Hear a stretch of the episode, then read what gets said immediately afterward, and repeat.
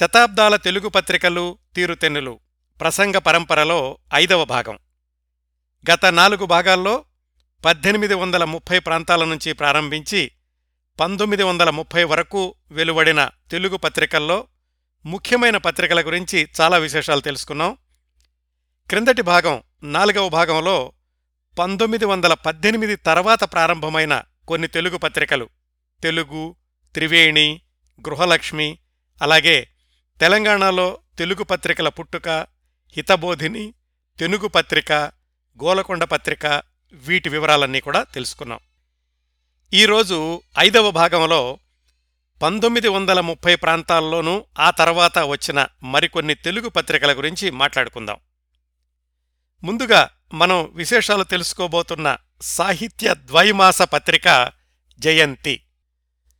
దేశం పట్టనంత మహాకవి కవి సామ్రాట్ విశ్వనాథ సత్యనారాయణ గారు తన ముప్పై రెండవ ఏటనే ఒక ప్రామాణికమైన విలువలున్న సాహిత్య పత్రికను నడిపారు అని చాలామందికి తెలియకపోవచ్చు. విశ్వనాథవారు పంతొమ్మిది వందల ఇరవై ఒకటి ఇరవై ఆరు ఆ మధ్య బందర్లోని ఆంధ్ర జాతీయ కళాశాలలో తెలుగు మాస్టర్గా పనిచేశారు. ఆ సమయంలో ఆ కాలేజీకి వైస్ ప్రిన్సిపాల్గా కోలవెన్ను రామకోటేశ్వరరావు గారు ఉండేవాళ్ళు ఆయన సహకారంతో ఆయన ప్రోద్బలంతో విశ్వనాథవారి సంపాదకత్వంలో వెలువడిన సారస్వత పత్రిక పేరు జయంతి. ఇది మొట్టమొదటి సంచిక పంతొమ్మిది వందల ఇరవై ఏడు ఆగస్టులో విడుదలయ్యింది. ఈ జయంతి పత్రికకు ట్యాగ్ లైన్గా ఏం రాశారంటే జయంతితే సుకృతినో రససిద్ధా కవీశ్వరా అని భర్తృహరి సుభాషితంలోని ఒక భాగాన్ని ఈ జయంతికి తమ ఆశయంగా చెప్పుకున్నారు. సంపాదకుడు విశ్వనాథ సత్యనారాయణ అని మొట్టమొదటి పేజీలోనే రాశారు. ఇంకా ఈ పత్రికలో ఏముంటాయి ఏమిటి అనే విషయం కూడా స్పష్టంగా ఏం రాశారంటే జయంతి రెండు మాసాలకు ఒకసారి వచ్చే పత్రిక సాలుచందా నాలుగు రూపాయలు. ఆంధ్రుల సాహిత్య చారిత్రక వార్తా శిల్ప నాటక విషయములను గురించిన్ని ఆంధ్రులకు ఆంధ్ర భాషకు ఉత్తేజం కలిగించే ఇతర విషయాలను గురించిన్ని వ్రాసే వ్యాసాలు ఇందులో ప్రకటింపబడతవి. ముద్రణకు వచ్చే వ్యాసాలు స్వీకరించడం గాని త్రోసివేయడం గాని ఆలోచనా సంఘం వారి ఇచ్ఛాధీనం. కనుక వ్యాసకర్తలు వ్యాసాల నకళ్ళు ఉంచుకొని పంపడం మంచిది. మనీ ఆర్డర్లు ఉత్తర ప్రత్యుత్తరాలు ఈ క్రింది చిరునామాకు. మహారాజశ్రీ కోలవెన్ను రామకోటేశ్వరరావు గారు బిఏ బిఎల్ ఆంధ్ర జాతీయ కళాశాల బందరు కృష్ణా జిల్లా. ఇలా రాశారండి మొట్టమొదటి సంచిక ప్రారంభంలోనూ. అలాగే మొట్టమొదటి సంచికలోనే ఎటువంటి సాహితీ ప్రముఖులు ఈ జయంతిలో వ్రాసేవాళ్ళు అనడానికి ఒక ఉదాహరణ నాయని సుబ్బారావు గారు విశ్వనాథ సత్యనారాయణ గారు అంటే సంపాదకుడిగా ఉన్నటువంటి ఆయన అలాగే నండూరి వెంకట సుబ్బారావు గారు. తర్వాత రోజుల్లో ఎంకిపాటలతో ప్రసిద్ధి చెందిన నండూరి వెంకట సుబ్బారావు గారు దీంట్లో కలత నిదర అనే పేరుతో ఒక గేయం రాశారు. అదే తర్వాత ఎంకిపాటల్లో ఒక భాగం కూడా అయింది. ఈ రేయి నన్నల్ల నేరవా రాజా అనే గేయం కూడా ఈ జయంతి మొట్టమొదటి సంచికలో రాశారాయన అలాగే ఉన్నవ లక్ష్మీనారాయణ గారు విశ్వనాథ సత్యనారాయణ గారి సోదరుడు విశ్వనాథ వెంకటేశ్వర్లు గారు అడవి బాపిరాజు గారు గుడిపాటి వెంకటచలం గారు మల్లంపల్లి సోమశేఖర శర్మ గారు ఇలాంటి ప్రముఖులందరూ కూడా వ్రాసిన సారస్వత విషయాలతో మొట్టమొదటి సంచిక చాలా వైభవోపేతంగా వెలువడింది. ఇంకొక విషయం ఏమిటంటే ఈ జయంతి పత్రిక ప్రారంభించినప్పుడే ఇందులో రకరకాల విభాగాలు ఉంచాలి అనుకున్నారు. ధర్మశాస్త్రము లలిత కళలు వార్తాశాస్త్రము చరిత్ర రాజనీతి భౌతిక శాస్త్రము రసాయన శాస్త్రము ప్రకృత శాస్త్రములు. అంటే కేవలం సాహిత్యానికి మాత్రమే పరిమితం కాకుండా విజ్ఞాన విషయాలను కూడా అందించాలి అనేది ఈ పత్రిక ప్రారంభించినప్పుడు ఆశయాల్లో ఒకటి. మరి ఇన్ని విభాగాలు విశ్వనాథ సత్యనారాయణ గారు ఒక్కళ్ళే చూడలేరు కదా? భౌతిక శాస్త్రము రసాయన శాస్త్రము వాటిల్లో వచ్చినటువంటి వ్యాసాలు వాటిల్లో ఉన్న ప్రామాణికత అవి ఎంతవరకు సరిపోతాయి తప్పొప్పులు ఇవన్నీ నిర్ణయించాలంటే ఒక సంఘం ఉండాలి. అందుకని జయంతి ఆలోచనా సంఘము అని ఒక్కొక్క విభాగానికి ముగ్గురు గాని నలుగురు గాని అందులో నిష్ణాతులైన వాళ్ళని ఒక సంఘంలాగా ఏర్పాటు చేసి ఆ విషయాన్ని కూడా మొట్టమొదటి సంచికలోనే ప్రకటించారు. ఉదాహరణకు వార్తాశాస్త్రము మామిడిపూటి వెంకటరంగయ్య గారు బసవర్సు రామచంద్రరావు గారు. అలాగే భౌతిక శాస్త్రము డాక్టర్ ఏఎల్ నారాయణ గారు డాక్టర్ జయంతి చినకామేశ్వరరావు గారు పాతూరి పట్టాభిరామయ్య గారు. అలాగే ప్రకృతి శాస్త్రములు గోపరాజు రామచంద్రరావు గారు డాక్టర్ ఉప్పల లక్ష్మణరావు గారు పురాణం సూర్యశాస్త్రి గారు. ఇలాంటి వాళ్ళందరూ ఆయా విభాగాలకు చెందిన వ్యాసాలు వచ్చినప్పుడు వాటిని పరిశీలించి ప్రచురణ యోగ్యం అవునో కాదో నిర్ణయించేవాళ్ళనమాట. జయంతి పత్రిక మొదటి సంచిక గురించి మాట్లాడుకున్నప్పుడు విశ్వనాథ్ వారు ముందు మాట గురించి తప్పక తెలుసుకోవాలి. ఆంధ్రదేశంలో ఇన్ని పత్రికలుండగా కొత్త పత్రికలు ఎందుకు? అనే ప్రశ్నకు సమాధానం చెప్తూ విశ్వనాథ సత్యనారాయణ గారు తన ముందు మాటలో అనేక అంశాల గురించి ప్రస్తావించారు. విశేషం ఏమిటంటే తొంభై మూడు సంవత్సరాల క్రిందట ఆయన వెలిబుచ్చినటువంటి ఆ భావాలు ఇప్పటి పరిస్థితులకు కూడా సరిపోయేలాగా ఉండడం విశ్వనాథ వారి దూరదృష్టిని చూపిస్తుంది. అందులో కొన్ని విషయాలు చూద్దాం. తన ముందు మాటలో విశ్వనాథ వారు అప్పటి నవలల గురించి చెప్పారు. ఏమనంటే ప్రస్తుతం నవలల్లో సంస్కరణ జరగాలి మన నవలలు వంగీయుల ఆంధ్రీకరణాలు అంటే బెంగాల్ నుంచి ట్రాన్స్లేషన్స్ ఎక్కువగా వచ్చాయి కొన్ని ఆచారాలు వ్యవహారాలు సమానంగా ఉన్నప్పటికీ జీవిత నిగూఢ ఉద్రేకాలలో సాటువలేదు. వాళ్ళ ప్రకృతిలో భక్తి పాలు ఎక్కువ ఏది బెంగాలీలు. భక్తి అంటే స్త్రీ ప్రకృతి. జ్ఞానము అనేది పురుష ప్రకృతి. స్త్రీ ప్రకృతి ఎక్కువగా ఉండడం కవికి మెరుగు. మేము దాన్నే అనుసరిస్తామంటారు కొందరు. నాటక రచనల్లో సంస్కృత వాంగ్మయంలాగా నవలల్లో పాశ్చాత్య వాంగ్మయం ఆదర్శం కాదగ్గదేమో అంటే పాశ్చాత్య నవలలను అనుసరించి తెలుగులో నవలలు వ్రాయడం తప్పు లేదు అని మొట్టమొదటి సంచికలోనే విశ్వనాథ్ వారు తన అభిప్రాయాన్ని వెలిబుచ్చారు. మన నవలకు ఇది లక్షణం అయింది. నెలకి ఒక నవల. కొంచెం భాషా పరిచయం గలవాడు. ఎప్పుడూ వాడికి డబ్బు ఇబ్బంది గనక ఆయన రాస్తే ఒక వంద రూపాయలు. ఆ పైన టెక్స్ట్ బుక్ కమిటీ వారు అనుగ్రహిస్తే మరి నాలుగు పైసలు. ఒక్క నవల ఏమిటి? భావకవిత్వం తప్ప తక్కిన వాటికి అన్నింటికీ ఇదే దశ పట్టింది. తరువాత వాక్యం జాగ్రత్తగా వినండి. ఫలాపేక్ష లేకుండా సృష్టించిన శిల్పం సర్వోత్కృష్టంగా ఉంటుందని ఊహ. ప్రతిఫలాన్ని ఆశించకుండా సృష్టించినటువంటి రచన సర్వోత్కృష్టంగా ఉంటుంది అని ఆయన మొట్టమొదటి సంచికలో వ్రాశారు. అలాగే ఈ ఇంగ్లీషు చదువుకున్న వాళ్ళు తెలుగుని తక్కువగా చేసి చూడడం అలాగే తెలుగు సాహిత్యాన్ని తక్కువగా చేసి చూడడం మన ప్రాచీన సాహిత్యాన్ని సరిగా చూడకపోవడం ఆ విషయాల గురించి వ్రాస్తూ ఆయన అన్నారు. దేశంలో చదువుకున్నవాడు అంటే ఇంగ్లీష్ చదువుకున్నాడే. అతనికి కీట్సు షెల్లీ షేక్స్పియర్ల పరిచయం ఉన్నంతగా పోతన పెద్దన తిక్కనల పరిచయం లేదు. కానీ ప్రకృత కవిత్వం అంటే ప్రస్తుతం ఉన్నటువంటి కవిత్వాన్ని ఆదరించాల్సింది అతనే. ఇంకా నేటి పండితులు. వాళ్ళకి తెలుగు మీద కన్నా సంస్కృతం మీద గౌరవం.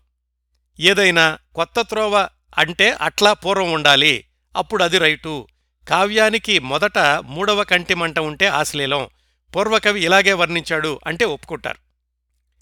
భాష గురించి వచ్చేసరికి ఏం చెప్పారంటే ఆయన స్వేచ్ఛ లౌకిక జ్ఞానం చురుకుదనం సామాన్యంగా ఇవన్నీ రాజభాషని ఆశ్రయించి ఉంటాయి నేషనల్ లాంగ్వేజ్ని బట్టి. ఆ రాజభాష మన మాతృభాష కాకపోవడం వల్ల ఇట్లా ఉందని కొందరు ఇంగ్లీషు చదివిన వారికి భాషా ప్రయోగ పద్ధతి తెలుసు. పండితులకు పూర్వమార్గాలు జాతిసత్వాలు తెలుసు. ఇవి రెండూ భిన్నంగా నడిచినన్నాళ్ళు ఇంతే అని కొందరు. మన వాళ్ళకి ప్రాచీనత గురించి బాగా తెలుసు అటు భాష చూస్తేనేమో ఇంగ్లీషే రాజభాష అయింది అందువల్ల ఈ సమస్యలు వస్తున్నాయి అని చెప్పారు. మరొక విషయం. మన పూర్వ ఆధునిక కవులు ఇతర దేశ పూర్వ ఆధునిక కవులతో తోగలేరు అని కొందరి ఉద్దేశం. కవిత్వం దేశకాల పాత్రాలను అనుసరించి పుడుతుంది అంటారు. షేక్స్పియర్ తెలుగుదేశంలోనూ తిక్కన్న ఇంగ్లాండులోనూ పుట్టడం ప్రకృతి ధర్మం కాదేమో. ఎక్కడా కవులు కొద్దిమందే వారిలో శక్తి ఉంటుంది. అది తెలుసుకుంటే కొత్త సృష్టి వస్తుంది. ఇది ఆంధ్రులకు కూడాను. అంటే ఆంధ్ర కవుల్లో కూడా శక్తి ఉంది కేవలం ప్రాచీన కవులు పాశ్చాత్య కవుల మీదే ఆధారపడడం కాకుండా తమ శక్తిని తాము తెలుసుకుంటే ఆంధ్ర కవులు కూడా చక్కటి కవిత్వాన్ని సృష్టించగలరు అని విశ్వనాథ సత్యనారాయణ గారు తన ముందు మాటలో చెప్పారు. ఇంకా స్వాతంత్ర్యం గురించి ఏం చెప్పారంటే అసలు మన దేశం అస్వాతంత్ర్యంలో ఉంది అంటే మన భాష ఈ స్థితిలో ఉండడమే కారణం. ఆంధ్ర విశ్వవిద్యాలయంలో ఇంగ్లీషు ప్రధాన భాష అయితే ఆంధ్ర విశ్వవిద్యాలయంలో తయారైన విద్యార్థులు ఆంగ్లాభిభాషమానులే అవుతారు. కవిత్వం ఎప్పుడూ సంఘ మత ఆచారాలను రమ్యంగా హృదయాకర్షకంగా చెబుతుంది అంటారు. అకవిత్వం చదవడంతోటే అసంఘ మతాచారాలయందు అమిత ఇష్టం ఉంటుంది. మన మతం కన్నా ఏమాత్రం సంస్కారం ఉన్నా తక్కిన మతాలు సులభంగా అర్థమవుతాయి. ఒకటి బాగా జీర్ణించుకున్న తర్వాత రెండో దానిమీదకి బుద్ధి చాలా ఆలోచనపరుడు కాని పోదు. షెల్లీని షేక్స్పియర్ని చదివిన తర్వాత ఛీ మనవాళ్ళేమిటి అనిపిస్తుంది.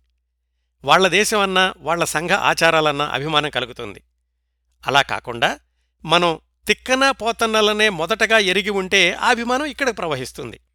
ఆంధ్ర విశ్వవిద్యాలయంలో జరిగిన విద్యార్థులందరూ షేక్స్పియర్ షెల్లీలకు లాగా తిక్కన మొదలైన వాళ్ళ పట్ల గౌరవం కలవాళ్ళై వీళ్ళ శిల్పం అట్లా తెలుసుకుంటే మరో నిమిషం వీళ్ళకి స్వరాజ్యం కావద్దు మా తిక్కన ఇంతటివాడు అని ఇతర దేశ వాళ్ళకి చూపిస్తారు వాళ్ళే కార్లే ధోరణి ఎవరో అడిగారట.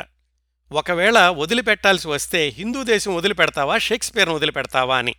ఆయన హిందూ దేశాన్నే వదిలేస్తాన్నట అది సారస్వతం అంటే రుచి. అదే ఇప్పటి ఆంధ్రుని అడిగితే ఏమంటాడు? తిక్కననే వదిలేస్తానంటాడు. స్వాతంత్ర్యం అంటే ఏమిటి? సంఘ మతాచారాల్లో వ్యవస్థ ఉండడం వ్యక్తిత్వం చావకుండా చూసుకోవడం. ఈ సంఘ మత ఆచారాలకి ప్రధాన జయస్తంభం సారస్వతం. ఆ సారస్వతాన్నే ఎండకడితే చైతన్యం పోతుంది. అందువల్ల సారస్వతాన్ని గౌరవించండి అని చెప్పారు. చిట్ట చివరి మాటలు ఏం రాశారో చూడండి. ఇప్పటికీ కూడా యథాతథంగా వర్తిస్తాయి. ఏ జగత్తుకైనా జీవితానికయ్యే భాషే పరిగ్రాహ్యం. ఇక మన దేశం బాగుపడాలంటే తెలుగు భాషే జీవితానికయ్యే భాష కావాలి. తక్కినవన్నీ తరువాత. మళ్ళీ ఒకసారి చదువుతాను. ఏ జగత్తుకైనా జీవితానికయ్యే భాషే పరిగ్రాహ్యం. ఇక మన దేశం బాగుపడాలంటే తెలుగు భాషే జీవితానికయ్యే భాష కావాలి. తక్కినవన్నీ తరువాత. ఇది పంతొమ్మిది వందల ఇరవై ఏడులో తొంభై మూడు సంవత్సరాల క్రిందట విశ్వనాథ సత్యనారాయణ గారు చెప్పినటువంటి పచ్చి నిజం అనుకోవచ్చు. ఇంకా జయంతి సంచికల్లో విశ్వనాథవారు రాసిన కోకిలమ్మ పెళ్ళి కిన్నెర నడకలు కిన్నెరసాని పాటలు ఇలాంటి ముఖ్యమైన రచనలన్నీ కూడా ఈ జయంతిలోనే వచ్చాయి. కోకిలమ్మ పెళ్ళి ఆయన వ్రాసింది చాలా సరళంగా లలితంగా సాగిపోతూ ఉంటుంది. చాలామందికి తెలిసే ఉంటుంది. అది మొట్టమొదటిసారిగా ఈ జయంతి పత్రికలో వచ్చింది. ఉదాహరణకు లేత బుర్రలు కొక్కిరిస్తే ఆతగాళ్ళతో ఏమిగాని తాత తాతల నాటికతలు తవ్విపోస్తానోయ్. ఊగులాడే కడలి తరగలు నాగుబాముల కోడెలల్లే ఒడ్డుదాకా పాకిపాకి ఒరిగిపోతాయోయ్. ఒడ్డుదాకా అడవి అడవిలో దొడ్డ చెట్లున్నాయి. తరగల ఊగులాడే గాలిచేత ఊగుతుంటాయోయ్. అడవిలోనూ కడలిలోనూ అర్ధరాత్రి వేళలప్పుడు తొగరు కన్నుల చుక్క కన్నెలు తొంగి చూస్తారోయ్. ఇంత సరళంగా ఉంటుంది ఆయన వ్రాసిన కోకిలమ్మ పెళ్ళి ఇదే కాకుండా ఆ తర్వాత వచ్చిన సంచికల్లో కూడా ఆ తరువాతి దశాబ్దాల్లో విశ్వనాథవారి ఉత్తమ కవితలు అని ప్రశంసించబడిన అనేక కవితలు ఈ జయంతి పత్రికల్లో వచ్చాయి. అట్లాగే జయంతి తరువాతి సంచికల్లో బ్యాటరీ ఎలా పనిచేస్తుంది ఇలాంటి ఫిజిక్సు కెమిస్ట్రీకి సంబంధించినటువంటి విషయాలను కూడా వ్రాశారు.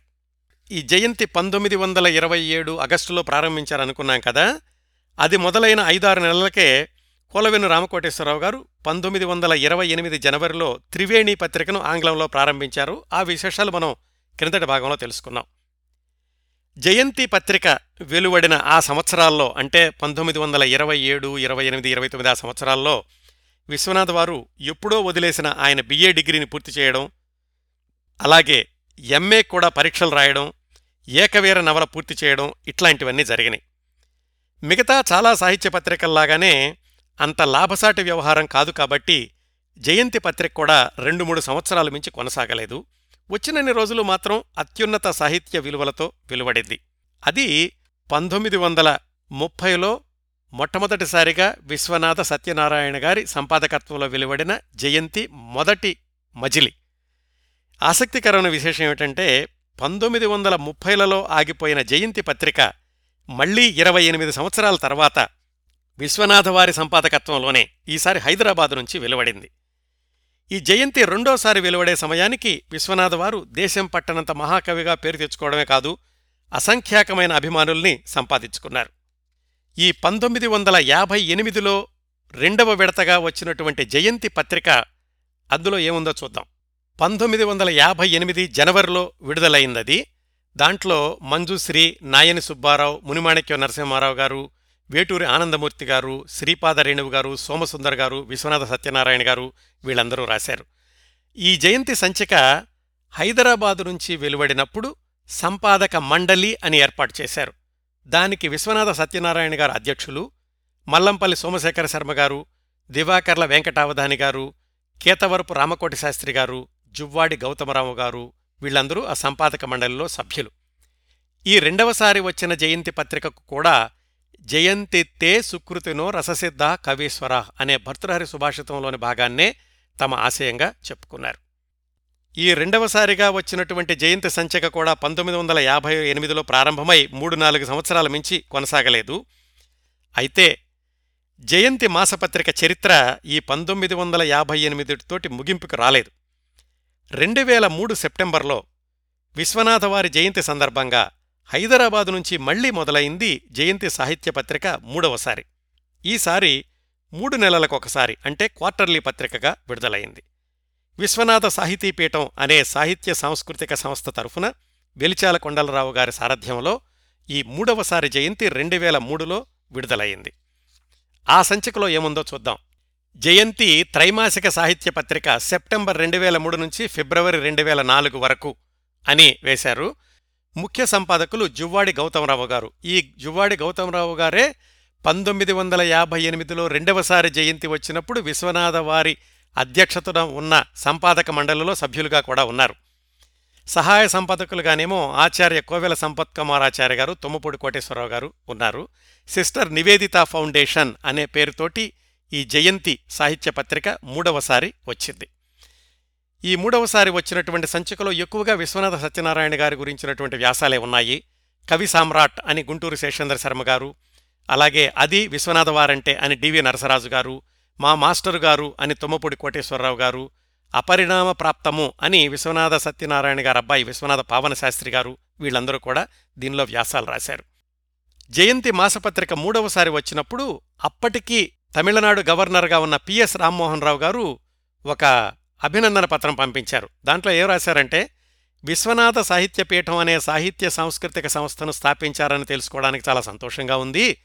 సంస్థ ముఖ్య ఉద్దేశాల్లో ఒకటైన జయంతి త్రైమాసిక సాహిత్య పత్రికను విశ్వనాథ జన్మదినోత్సవ సందర్భంగా ప్రారంభించడం ముదావహం. ఈ సందర్భంగా యాదృచ్ఛికమైన ఒక యథార్థ విషయం విశ్వనాథ వారు నేను ఒకే ఊరి వాళ్ళం. దానికి పైన విజయవాడ ఎస్ఆర్ఆర్ సివిఆర్ కాలేజీలో తెలుగు అధ్యాపకులుగా విశ్వనాథ్ వారు నాకు గురువు మా తండ్రి గారికి సమకాలీనులు. కాబట్టి ఆయన స్మృత్యర్థం ఒక త్రైమాసిక పత్రికను ప్రారంభించడం విశ్వనాథ వారికే కాక తెలుగు సాహిత్యానికి ప్రపంచానికి సేవ చేసినట్లవుతుంది. మీ పిఎస్ రామ్మోహన్ రావు గవర్నర్ తమిళనాడు.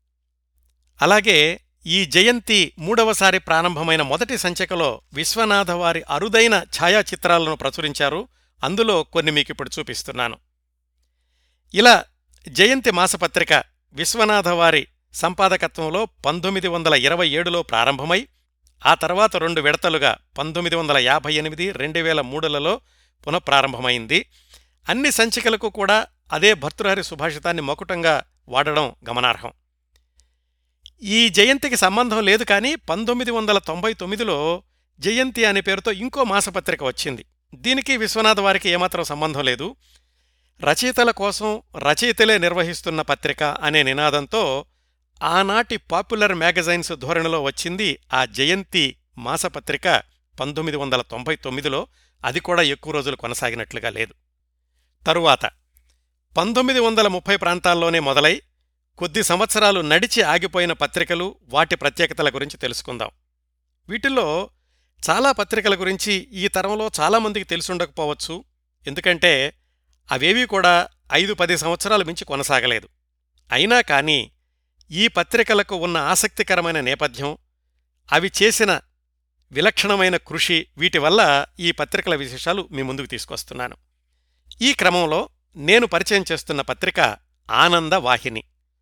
పంతొమ్మిది వందల ముప్పైలో ప్రారంభమైన ఈ పత్రిక సంవత్సరం మించి కొనసాగలేదు. కాకపోతే వివిధ కోణాల్లో ఈ ఆనందవాహిని మాసపత్రికకు ప్రత్యేకతలున్నాయి. పరిశోధనా పరమేశ్వరుడుగా పేరు తెచ్చుకున్న వేటూరి ప్రభాకర శాస్త్రి గారు ఒక పత్రికకు సంపాదకులుగా పనిచేశారు అన్న విషయం చాలామందికి తెలిసుండకపోవచ్చు ఆయన గురించిన వ్రాసిన వ్యాసాల్లో కూడా వేటూరు ప్రభాకర శాస్త్రి గారు ఒక పత్రికకు సంపాదకత్వం వహించారు అని ఎక్కడా కనిపించదు. కారణం ఈ పత్రిక అతి తక్కువ కాలం రావడం పైగా వేటూరి ప్రభాకర శాస్త్రి గారి పాండిత్యం కాని ఆయన పరిశోధన ఆసక్తి కాని ఈ పత్రికలో ప్రతిబింబించకపోవడం కూడా అయ్యుండొచ్చు.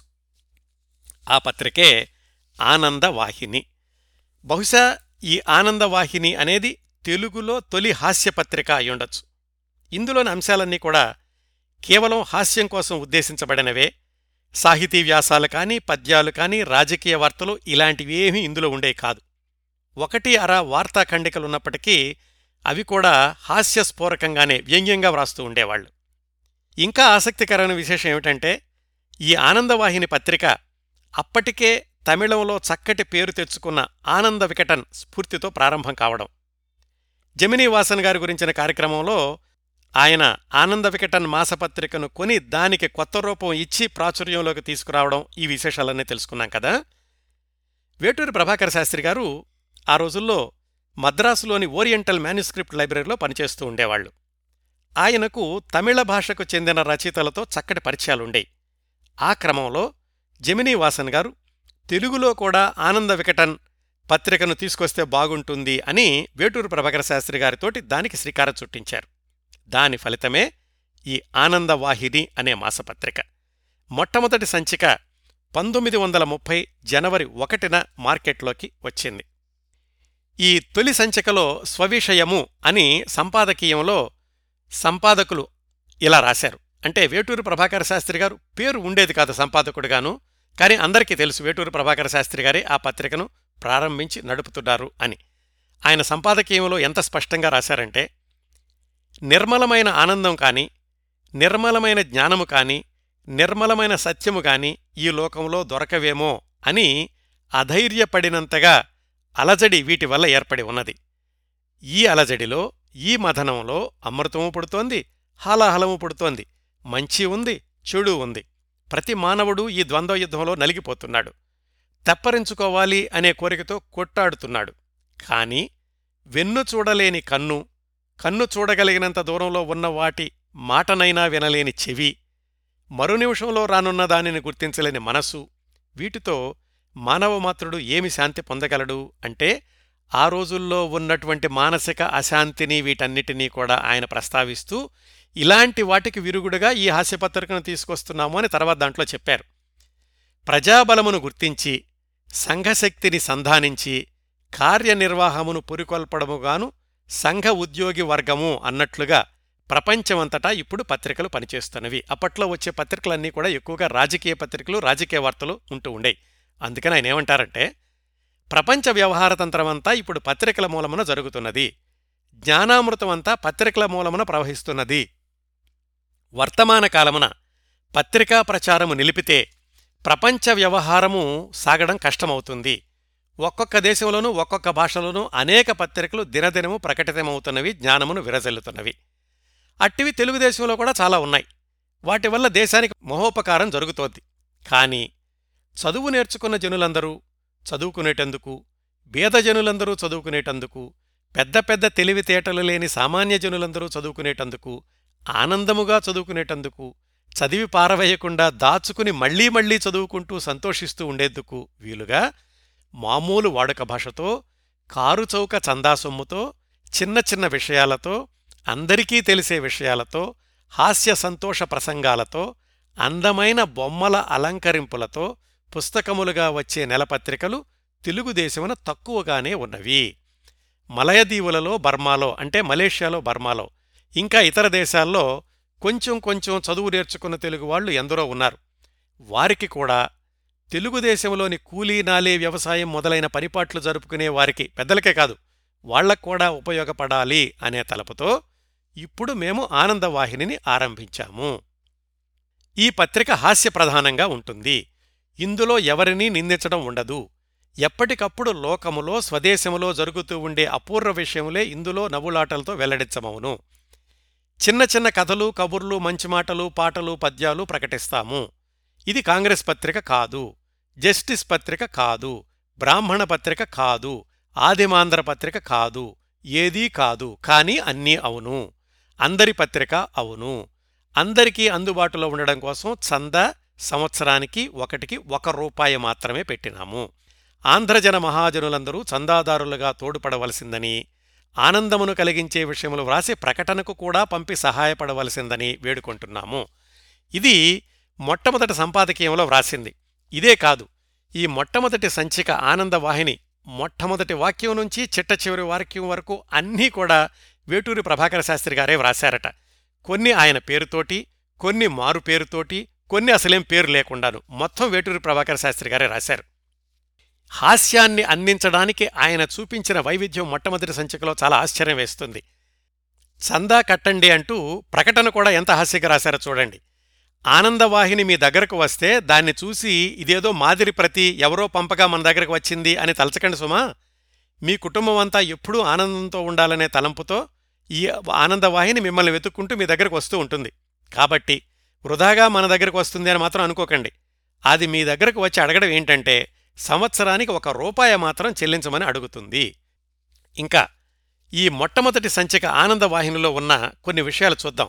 ఇవన్నీ ఎందుకు చెప్తున్నానంటే వేటూరు ప్రభాకర శాస్త్రి గారు చాలా పండిత పుత్రులు. ఆయన ఎంతో పరిశోధన చేసి ఎన్నో వ్యాసాలు సాహిత్య సారస్వత వ్యాసాలు రాశారు. ఆయన కూడా ఇంత సరళమైనటువంటి హాస్యాన్ని ఎన్ని విధాలుగా రాశారు అనేది ఈ సంచిక మొదటి సంచిక చూస్తే తెలుస్తుంది. అందులో కొన్ని చెప్తాను మీకు. మాయానందం అంటే ఈ ఆనందవాహిని అసలు ఎలా ప్రారంభమయ్యింది అనేదాన్ని కూడా ఆయన వ్యంగ్యంగా ఇలా చెప్పారు. ఆనందం మా అబ్బాయి. ఇప్పటికి ఐదేళ్ళ క్రిందట అరవదేశంలో వాడు పుట్టాడు. ఆనందం అంటే ఆనంద వికటన్ అన్నమాట. వేడుకలు వేళాకోళలు వెక్కిరింపులు నవ్వుటాలు మా ఆనందాన్ని పుట్టుకకు మునిపే పుట్టినవి. ఆగర్భ హాస్యగాయుడు వాడు. వాడి ఆనంద హాస్యాలను విని అరవ సోదరులందరూ ఆనంద వికటన్ అని వాడికి నామకరణం చేశారు. ఆనంద వికటన్ పేరు విననివారు వాడి హాస్యాలు ఎరగనివారు అరవదేశంలో లేరు. ఐదేళ్ళలోనే అంత అసాధ్యుడైనాడు. ఇది పంతొమ్మిది వందల ముప్పైలో ప్రారంభమైంది కదా? ఆనంద వికటన పత్రిక తమిళంలో పంతొమ్మిది వందల ఇరవై ఆరులో ప్రారంభమయ్యాక ఆ తర్వాత పంతొమ్మిది వందల ఇరవై ఎనిమిది ప్రాంతాల్లో జమినీవాసన్ గారు కొనుక్కున్నారు. ఇప్పుడు ఈ ఆనందవాహిని ఎందుకు వస్తోంది అన్నదానికి చెప్తూ తెలుగుదేశంలో కూడా తిరుగుతాను తీసుకుని వెళ్ళండి అంటున్నాడు ఈ ఆనందం. నేర్పు ఉంటే తిరుగునైనా ఖర్చులిస్తాను అన్నాను. మా ఆనందం ఇప్పుడు ఆంధ్రదేశ సంచారం ఆరంభిస్తున్నాడు.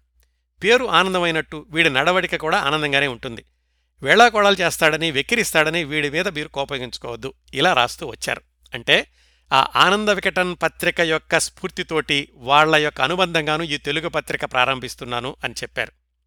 అప్పట్లో నెల్లూరులో ఒక సభ జరిగిందట. మామూలుగా వచ్చినటువంటి వార్తను కూడా ఎంత హాస్యంగా రాశారంటే ఆయన ఈ మధ్య నెల్లూరులో బ్రాహ్మణేతర మహాసభ జరిగింది. బ్రాహ్మలను ఆ పార్టీలో చేర్చుకోవడం మానడం అనే విషయంలో వాత ప్రతివాదాలు జరిగినాయి. చేర్చుకోవల్ల కాదని తీర్మానం అయింది ఇలా మొదలుపెట్టి రాస్తూ చిట్ట చివరిలో ఏమన్నారంటే నిజంగా మన పక్షం జస్టిస్ పక్షం అనిపించుకోవాలంటే మన మధ్య ఉండి అటు బ్రాహ్మల్ని ఇటు మాలల్ని రెండు చేతులతో ఈడ్చుకుని మనలో కలుపుకోవాలి. అంతా ఒకటి కావాలి. అంతేకాని బ్రాహ్మల్ని దూరంగా ఉంచడం మంచిది కాదు. వాళ్ళు ఎట్లాగూ తెలియగలవాళ్ళు. మనం అవమానించడానికి చేసిన పనిని అనుకూల పద్ధతికి తిప్పుకోగలరు తప్పించుకోగలరు అంటున్నారని కొందరు. ఇలా రాశారు. ఈ ఆనందవాహిని చూస్తుంటే మరొక ఆసక్తికరమైనటువంటి విషయం కనిపించింది. ఏమిటంటే ఇందులో ప్రకటనలు విచిత్రమైనటువంటి వస్తువుల యొక్క వ్యాపార ప్రకటనలు కనిపెండని మీకు గుర్తుంటే మనం జమినీ వాసన్ గారి గురించి మాట్లాడుకున్నప్పుడు ఆయన మొదటి రోజుల్లో మద్రాసులో ఓడరేవు నుంచి కొన్ని వస్తువులు కొనుక్కుని వాటిని వీపీపీలో తమిళ దేశంలో అన్ని చోట్లకి పంపించేవాళ్ళు అని. బహుశా ఆ వ్యాపారం అప్పటికి కూడా కొనసాగుతుందేమో అలాంటి విచిత్రమైనటువంటి వస్తువుల వ్యాపార ప్రకటనలు ఈ ఆనందవాహినిలో ఉన్నాయి. ఉదాహరణకి నూట ముప్పై వస్తువులు గల జర్మనీ పెట్టే అందులో ఏమేమి ఉన్నాయో రాశారు. అది రెండు రూపాయల పన్నెండు అణాలట. ఆ పెట్లో ఏమున్నాయంటే పద్నాలుగు క్యారెట్ల రోల్డ్ గోల్డ్ అందమైన పాళీలు గల ఫౌంటైన్ పెన్ను నానా రకముల కలములు ఆరు శ్రేష్టమైన పాళీలు పన్నెండు మనీ పర్సు ఒకటి జర్మనీ సిరాబుడ్డి ఒకటి ఇలాంటివన్నీ కలిసి రెండు రూపాయల పన్నెండు అణాలకు అంది అందిస్తాము అని రాశారు. ఇలాంటి వ్యాపారాలే జమినీవాసన్ గారు చేసి చేసి ఆ తర్వాత ఈ ఆనంద వికటన్ కొని ఆయన తర్వాత సినిమాల్లోకి వెళ్ళడం అంతా జరిగిందనుకోండి. ఇంకా కొన్ని ప్రకటనలు ఈ పత్రికలో ఉన్నవి మాయసిర ఎవ్వరినీ తెలియనంత రహస్యంగా ఉత్తరములు వ్రాసుకోవాలంటే ఈ సిరానే ఉపయోగించవలెను. వ్రాసిన పిదప ఎవరి చేతను చదువుటకు సాధ్యము కాదు. అటుల చదువువలనంటే ఆ సిరాతో కూడా పంపుబడు పద్ధతిని అనుసరించవలసింది ఒక బుడ్డి సిర పన్నెండణాలు. అంటే ఆ సిరాతో రాస్తే కనిపించదట ఏదో చెబుతారు ఆ పద్ధతిని అనుసరిస్తేనే ఆ రాసింది చదవచ్చు. మిగతా వాళ్ళకి అది అర్థం కాదు అని. అలాగే పద్నాలుగు క్యారెట్ల బంగారు పాళీ కలిగి మూడు రూపాయల వెలగల ఫౌంటైన్ కలము ఉచితం. ఏదో ఒకటి కొంటే ఇంకోటి ఉచితంగా ఇస్తామని. చిన్న సైజు కుట్టు యంత్రము అలాగే రోల్డ్ గోల్డ్ రిస్టు వాచి అందమైన పట్టు ఉత్తరీయములు మహాత్మాగాంధీ బనియన్లు ఇలాంటి ప్రకటనలన్నీ కూడా ఈ ఆనందవాహినిలో ఉన్నాయి. ఇవన్నీ చూస్తే తెలుస్తుంది. ఖచ్చితంగా ఇది ఆనంద వికటన్ పత్రికకు అనుబంధంగా వచ్చి ఉంటు ఉంది. అందుకనే ఎస్ఎస్ వాసన్ గారి యొక్క వ్యాపార ప్రకటనలు కూడా ఇందులో ఉన్నాయి అని. అలాగే దీనిలో కొన్ని జోక్స్ కూడా రాశారు. ఇవన్నీ కూడా వేటూరు ప్రభాకర శాస్త్రి గారు రాసినవే. అందులో ఒకటి రెండు మాత్రం చెప్తాను. భర్త ఇంకా వంట కాలేదు కాకుంటే నేను హోటల్కైనా వెళతా అంటుంటే భార్య అంటోంది పది నిమిషాలు వచ్చుకోండి భర్త అడిగాడు అయితే పది నిమిషాల్లో వంట అవుతుందా ఏమిటి? కాదండి కాదు నేను తమతో కూడా హోటల్కి వచ్చేస్తా. అదొక జోక్. హాస్యలహరి అనే పేరుతోటి. అలాగే ఇంకోటి జడ్జి గారు అంటున్నాడు ముద్దాయితోటి నువ్వేదైనా చెప్పుకోవలసి ఉంటే చెప్పు. ముద్దాయి ఏమన్నాడంటే ఏలునోరి ముందు నేనేం చెప్పుకోగలనండి? నేను ఆయన పెళ్ళం నగలెత్తుకుపోయేటప్పుడు ఆయన గుర్రుమని గురకెడుతూ నిద్రపడుతున్నాడు. ఇప్పుడు నన్ను కళ్ళారా దొంగిలించడం చూశానంటున్నాడు. పచ్చి అబద్ధం కాదండి అట్లాంటి అబద్ధ సాక్ష్యం నమ్మి నన్ను శిక్షిస్తారా? అంటున్నాడు. ఇలాంటివి ఈ పుస్తకంలో దాదాపు నాలుగైదు పేజీలు రాశారు. ఇలా ఉండేదండి ఆనందవాహిని పత్రిక. అది ఒకటి రెండు మూడు పత్రికల వరకు అంటే మాసపత్రికగా ఏమాత్రం ఇబ్బందులు లేకుండా వెలువడింది. తర్వాత ఏమైందంటే పంతొమ్మిది వందల ముప్పైలోనే ప్రెస్ ఆర్డినెన్స్ అని ఒకటి వచ్చింది. అది పత్రికలకు కాస్త దెబ్బ కొట్టింది. అందుకని ఈ ఆనందవాహిని పంతొమ్మిది వందల ముప్పై జులై ఆగస్టు సెప్టెంబర్లో ఆగిపోయింది. పంతొమ్మిది వందల ముప్పై అక్టోబర్లో ఏడు నుంచి పది సంచికల వరకు కలిపి ఒకే సంచికతో ప్రచురించారు. దానిలో చెప్పారు కూడాను. ఈ నడుమ విసరవిసరి విసరి వీస్తూ ఉన్న ప్రెస్సు ఆర్డినెన్సు అనే వడగాడ్పు తాకి మా ఆనందవాహిని కూడా ఇంతకాలం వరకు ఇంకిపోవలసింది అని రాశారు.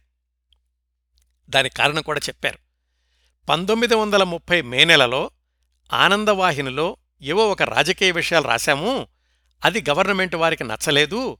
అందుకని ప్రెస్ వాళ్ళు కూడా తర్వాత నుంచి మా పత్రికను ముద్రించమన్నారు. అందుకని ఆగిపోయింది అని. ఆ రాజకీయ వార్తలు ఏమిటి వాళ్ళు రాసింది? సాత్విక ఉద్యమము అనే సంపాదకీయము అలాగే గాంధీ మహాత్ముని సత్యాగ్రహం గురించి గాంధీగారి ఉద్యమం గురించి మద్రాసు ప్రభుత్వం మీద విసురులు ఇవి ప్రచురించినందుకు కాను ప్రెస్ ఆర్డినెన్స్ మూలంగా ఒక మూడు నెలల పాటు ఈ ఆనందవాహిని ఆగిపోయింది.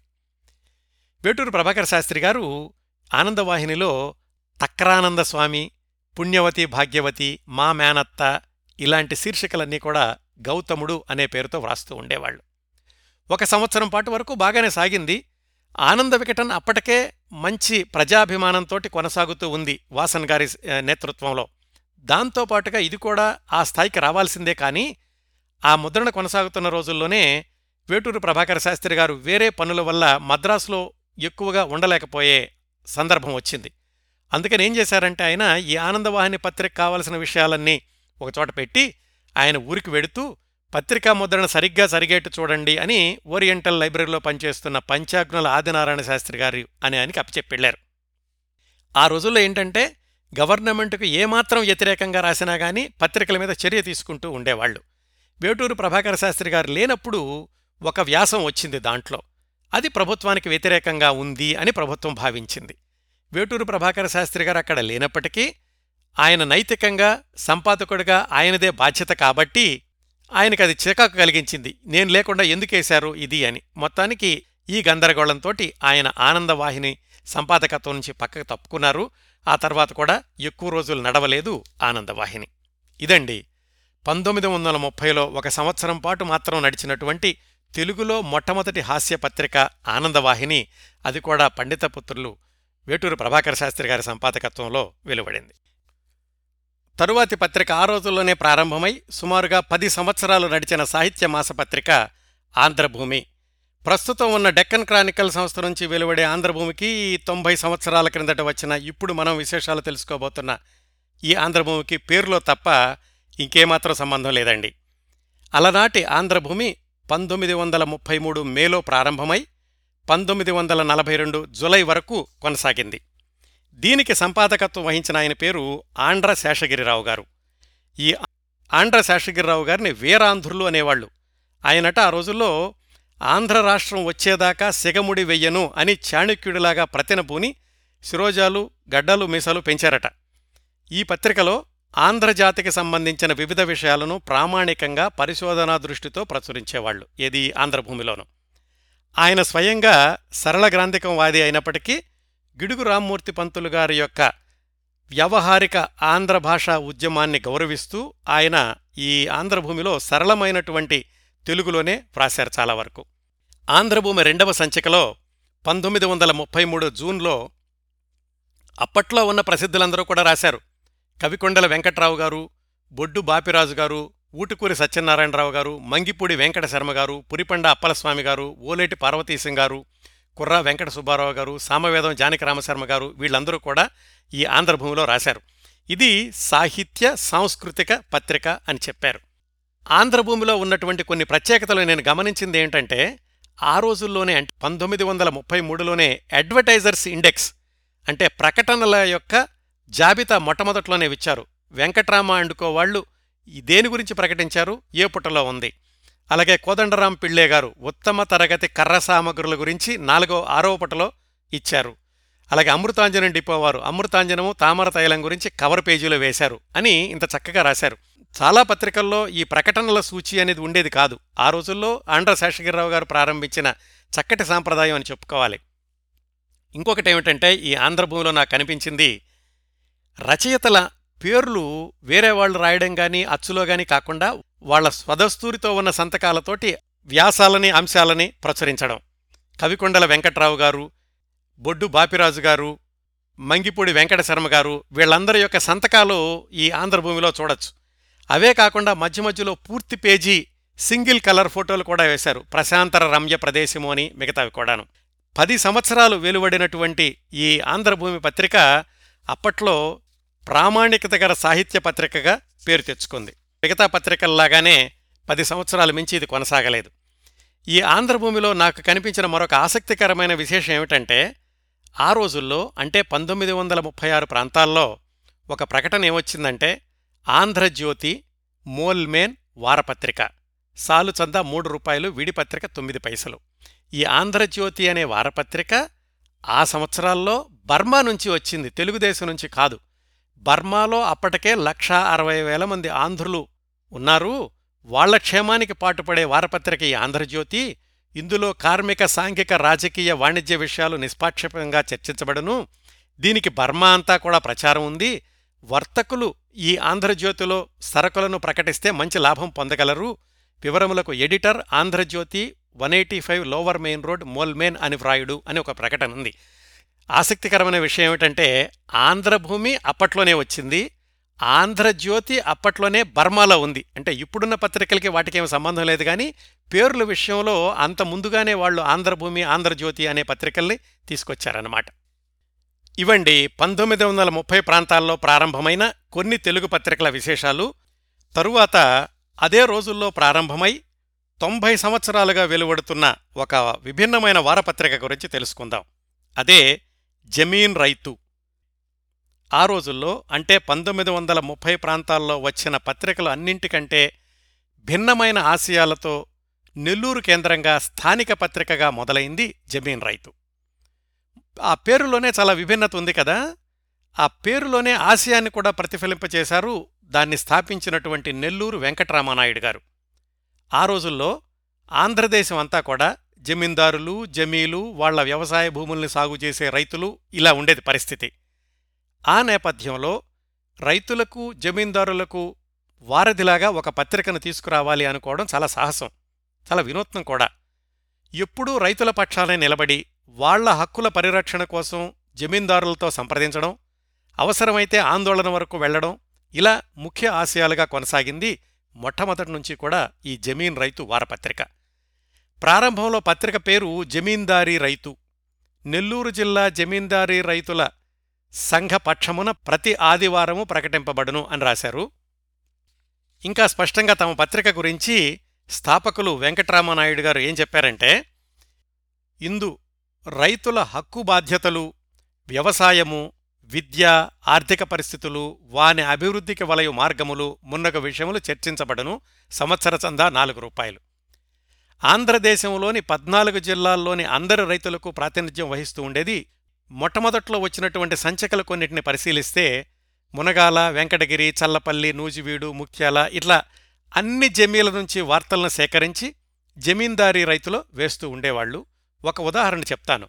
మొట్టమొదటి సంచికల్లోనే ఈ మునగాల జమీ రైతుల దుర్భర స్థితి అని మునగాల జమీందారు గారి దగ్గర పనిచేస్తున్నటువంటి రైతుల పరిస్థితి ఎలా ఉందో ఎంత ధైర్యంగా రాశారో చూడండి ఆ రోజుల్లోనే. మునగాల జమీ గ్రామములన్నీ కూడా గవర్నమెంట్ వాళ్ళు సర్వే చేయలేదు. జమీందారు గారే స్వయంగా సర్వే చేయించుకున్నారు. గవర్నమెంట్ వాళ్ళు న్యాయంగా కట్టాల్సిన శిస్తు ఎకరానికి నాలుగు రూపాయలైతే జమీందారు గారు ఆరు రూపాయలుగా వేయించుకున్నారు. నిర్బంధం మీద భరింపరాని దుష్ట షరతులను పట్టా ముచ్చికాలలో వ్రాయించి విద్యావాసన లేని రైతులను చీటికి మాటికి కోర్టులకు త్రిప్పుట. జమీ గ్రామాదులలో ఒక్క రాజాగారి నివాసస్థలమైన నడిగూడెం గ్రామంలో తప్ప మిగతా వాటిలో ఎలిమెంటరీ పాఠశాలలు లేకుండా చేయుట. ఇలాంటి దారుణమైనటువంటి పరిస్థితులన్నిటి కూడా పత్రిక ద్వారా పది మందికి తెలియచేయడం అవసరమైతే జమీందారు గారుల దగ్గరికి వెళ్ళి రైతుల పక్షాన పోరాడి వాళ్ళ హక్కుల్ని సాధించి పెట్టడం. ఇది చాలా సాహసోపేతమైనటువంటి చర్య. కేవలం పత్రిక అంటే వార్తలను మాత్రం ప్రకటించేసి ఊరుకోవడం కాకుండా ఇలాంటివన్నీ సాధించడానికి నడుం కట్టాము అని మొట్టమొదట్లోనే వెంకటరామనాయుడు గారు చెప్పుకున్నారు. అలాగే చేశారు కూడాను. పంతొమ్మిది వందల ముప్పై నాలుగు నుంచి ఈ జమీందారీ రైతు అన్న పేరు జమీన్ రైతుగా మారింది. దాదాపుగా మొట్టమొదటి ఇరవై సంవత్సరాలు పత్రికను ప్రారంభించిన వెంకటరామానాయుడు గారే సంపాదకులుగా ఉన్నారు. ఆ తర్వాత నెల్లూరు శ్రీరామ్మూర్తి గారు ప్రస్తుతం నెల్లూరు డోలేంద్ర ప్రసాద్ గారు జమీన్ రైతుకి సంపాదకులుగా ఉన్నారు. మొట్టమొదటి నుంచి కూడా రైతుల వార్తలు రైతుల సంక్షేమంతో పాటుగా సాహిత్యపరమైన అంశాలకు కూడా ప్రాధాన్యత ఇస్తూ వచ్చింది ఈ జమీన్ రైతు. కథలు కవితలు సీరియల్సు వీటితో పాటుగా సినిమా వార్తలు కూడా ప్రముఖంగా పబ్లిష్ చేస్తూ ఉండేవాళ్ళు ఈ జమీన్ రైతులో. ఆనాటి ప్రముఖ రచయితలు బెజవాడ గోపాలరెడ్డి గారు రాయప్రోలు సుబ్బారావు గారు ఆత్రేయ గారు దుబ్బూరు రామిరెడ్డి గారు గుర్రం జాషువ గారు ఇలాంటి వాళ్ళందరూ కూడా ఈ జమీన్ రైతులో రచనలు చేస్తూ ఉండేవాళ్ళు. అట్లాగే జమీన్ రైతులో కేవలం జమీందారులు రైతులకు సంబంధించినటువంటి వార్తలే కాకుండా అవి ప్రముఖంగా ఉన్నప్పటికీ వర్తమాన రాజకీయాల గురించి ముఖ్యంగా అప్పట్లో జరుగుతున్న స్వాతంత్ర పోరాటం ఉప్పు సత్యాగ్రహం ఇలాంటి వాటి గురించి కూడా ప్రముఖంగా వ్రాస్తూ ఉండేవాళ్ళు. ఆ తర్వాత తర్వాత తెలుగు సినిమాలు ప్రారంభమయ్యాక తెలుగు సినిమా టాకీల విషయాలు కూడా చాలా ప్రముఖంగా విశ్లేషిస్తూ వ్రాస్తూ ఉండేవాళ్ళు జమీన్ రైతులో. ఇప్పుడు కూడా మీరు జమీన్ రైతు వెబ్సైట్కి వెళితే కనుక పాత పత్రికలన్నీ చూస్తే వాళ్ళు ఎంత ప్రామాణికతతో అప్పట్నుంచి నడుపుతూ వచ్చారు అనే విషయం తెలుస్తుంది. కాలక్రమేణా కొన్ని కొన్ని అభిరుచులు యాజమాన్యం యొక్క ధోరణులు మారుతూ రావడం అనేది వేరే విషయం అనుకోండి. ఈ జమీన్ రైతు పత్రిక గురించి చెప్పుకునేటప్పుడు తప్పనిసరిగా ప్రస్తావించుకోవాల్సిన ఇంకో అంశం ఏమిటంటే ఈ పత్రిక గత తొంభై సంవత్సరాలుగా నిరాటంకంగా కొనసాగడం ఒక రికార్డు అయితే ఈ పత్రిక పాత సంచికలన్నిటినీ కూడా వాళ్ళ ప్రస్తుత వెబ్సైట్లో అందుబాటులో ఉంచడం. తొంభై సంవత్సరాల భారతదేశ ఆంధ్ర రాష్ట్ర చరిత్రలో ముఖ్యమైనటువంటి ఘట్టాలను అతి సులువుగా తెలుసుకోవాలి అంటే జమీన్ రైతు వెబ్సైటు అత్యంత సౌకర్యవంతంగా కనిపించింది నాకు. ఇవండి జమీన్ రైతు పత్రిక విశేషాలు. ఆ తరువాత వరుస క్రమంలో మనం విశేషాలు తెలుసుకోబోయే పత్రికలు సమదర్శిని ప్రజామిత్ర. ఈ పత్రికలు ఒక వర్గానికి చెందిన పత్రికలు అని చెప్పుకోవచ్చు. ఆ వర్గం ఏమిటంటే ఆ రోజుల్లో ప్రారంభమై కొద్ది సంవత్సరాలు కొనసాగిన రాజకీయ పార్టీలకు అనుబంధంగా వచ్చినాయి ఈ సమదర్శిని ప్రజామిత్ర అనే పత్రికలు. జస్టిస్ పార్టీకి అనుబంధంగా సమదర్శిని ప్రజామిత్ర పార్టీకి అనుబంధంగా ప్రజామిత్ర అనే పత్రికలు వచ్చినాయి. ఇవి పంతొమ్మిది వందల ముప్పై నలభై ప్రాంతాల్లో వెలువడినటువంటి పత్రికలు. ఇవి రాజకీయ పార్టీలకు అనుబంధంగా ప్రారంభమైనప్పటికీ కేవలం పార్టీ వార్తలకు పరిమితం కాకుండా తెలుగు సాహిత్యానికి పెద్దపీట వేయడం అనేది వాటి ప్రత్యేకత. అద్దు కారణం కూడా ఉందండి. ఆ పత్రికలకు సారథులైన వాళ్ళు తెలుగు సాహిత్యంలో నిష్ణాతులు కావడం. వాళ్ళే తాపీ ధర్మారావు గారు గోడవల్లి రామబ్రహ్మం గారు. తెలుగు సాహిత్యంతో ఏ కొంచెం పరిచయం ఉన్న వాళ్ళకైనా తాపీ ధర్మారావు గారి గురించి ప్రత్యేకంగా చెప్పాల్సిన అవసరం లేదు.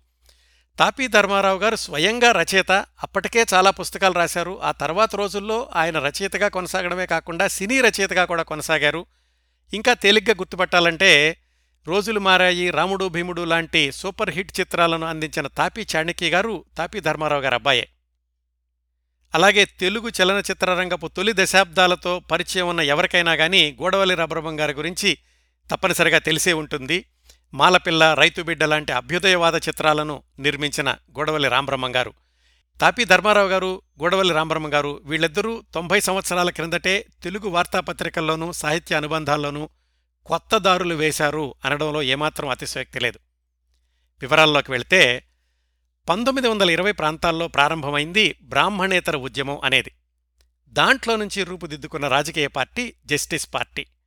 Bobbili Raja Mirzapuram Raja Challapalli Raja మొదలైన వాళ్ళందరూ ఈ జస్టిస్ పార్టీలో క్రియాశీలకంగా ఉండేవాళ్ళు జస్టిస్ పార్టీకి చెందిన మునిస్వామి నాయుడు అనే ఆయన అప్పట్లో మద్రాసు రాష్ట్రానికి ప్రధానమంత్రిగా ఎన్నికయ్యారు.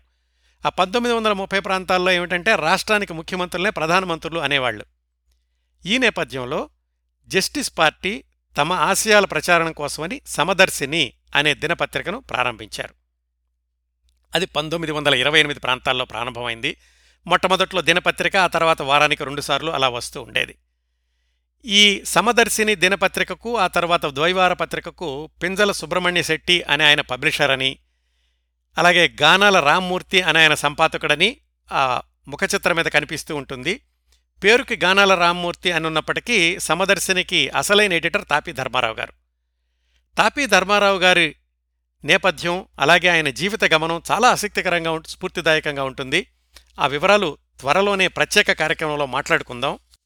ఈ సమదర్శిని సందర్భంలో తాపీ ధర్మారావు గారి గురించి చెప్పుకోవాలంటే తాపీ ధర్మారావు గారు బొబ్బిలి రాజా గారికి సెక్రటరీగాను అలాగే కొంతకాలం మేనేజర్గాను పనిచేశారు. ఆ అనుభవం ఉంది కాబట్టి ఆయన సిఫారసుతోటి సమదర్శిని పత్రికకు సంపాదకత్వ బాధ్యతలు స్వీకరించారు.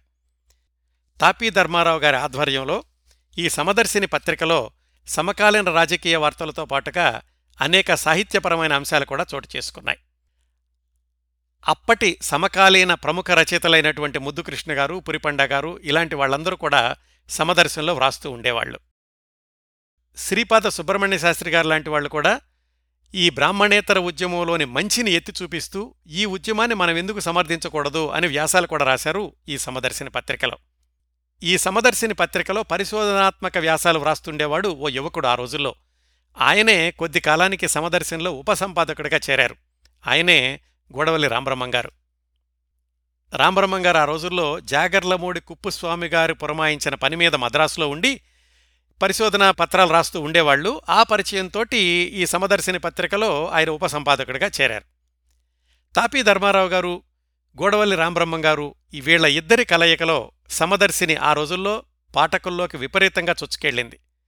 ఆంధ్రపత్రిక వార్షిక సంచిక వచ్చేది అని మనం ఆంధ్రపత్రిక గురించిన వివరాల్లో తెలుసుకున్నాం కదా. దాని అడుగుజాడల్లో నడుస్తూ ఈ సమదర్శిని పత్రిక కూడా ఉగాది ప్రత్యేక సంచిక అని ఎక్కువ పేజీలతోటి ప్రత్యేక సంచికను వెలువరించారు. ఒక ఉగాది ప్రత్యేక సంచికను మీకు చూపిస్తాను. ఇది పంతొమ్మిది వందల ఇరవై ఎనిమిదిలో వచ్చినటువంటి సమదర్శిని విభవ సంవత్సరాది సంచిక.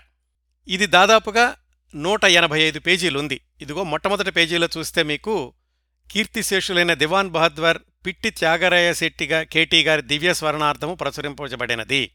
పత్రికాధిపతి పింజల సుబ్రహ్మణ్యం శెట్టి గారు సంపాదకుడు పండిత గానాల రామ్మూర్తి గారు అని ఉంది. ఇందులో రాసినటువంటి ప్రముఖుల్ని చూస్తే దేశోద్ధారక కాశీనాథు నాగేశ్వరరావు పంతులు గారు అలాగే శతావధాని వేలూరి శివరామశాస్త్రి గారు అడవి బాపిరాజు గారు విశ్వనాథ సత్యనారాయణ గారు కోలవెన్ను రామకోటేశ్వరరావు గారు పింజల సుబ్రహ్మణ్యం గారు చల్లా శేషగిరిరావు గారు అప్పట్లో ఉన్న ప్రముఖులందరూ కూడా ఈ సమదర్శనలో రాశారు. దీనికి కారణం తాపీ ధర్మారావు గారికి వాళ్ళందరితోటి ఉన్నటువంటి పరిచయాలు తాపీ ధర్మారావు గారి మీద వాళ్ళకున్నటువంటి గౌరవము. అలాగే తాపీ ధర్మారావు గారు సమదర్శిని కేవలం జస్టిస్ పార్టీకి అనుబంధంగా రాజకీయ వార్తలకే పరిమితం చేయకుండా ఉత్తమమైన సాహిత్య వ్యాసాలను కూడా చేర్చాలి సాహిత్య ప్రక్రియలను కూడా చేర్చాలి అని ఈ ప్రత్యేక సంచికలను ప్రకటించారు.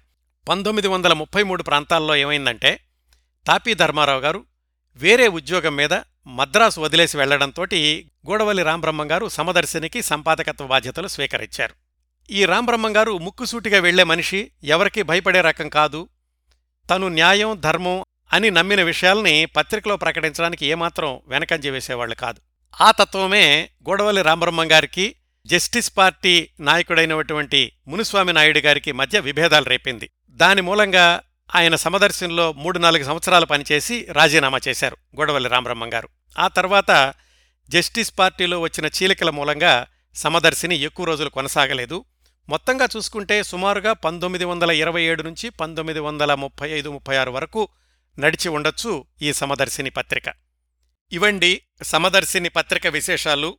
అలాగే ఈ రోజు మాట్లాడుకోవాల్సిన ప్రజామిత్ర విశేషాలు కూడా బిగిలిపోయాయి ఆ ప్రజామిత్ర పత్రిక విశేషాలు అలాగే పంతొమ్మిది వందల ముప్పై నలభై మధ్యలో తాపీ ధర్మారావు గారి సంపాదకత్వంలో వచ్చిన జనవాణి కాగడ అనే పత్రిక విశేషాలు అలాగే పంతొమ్మిది వందల ముప్పై ఎనిమిదిలో ప్రారంభమైన ఆంధ్రప్రభ దినపత్రిక విశేషాలు పంతొమ్మిది వందల నలభై ఏడులో ప్రారంభమైన చందమామ విశేషాలు ఇవన్నీ వచ్చే వారం శతాబ్దాల తెలుగు పత్రికలు తీరుతెన్నులు ఆరవ భాగంలో మాట్లాడుకుందాం.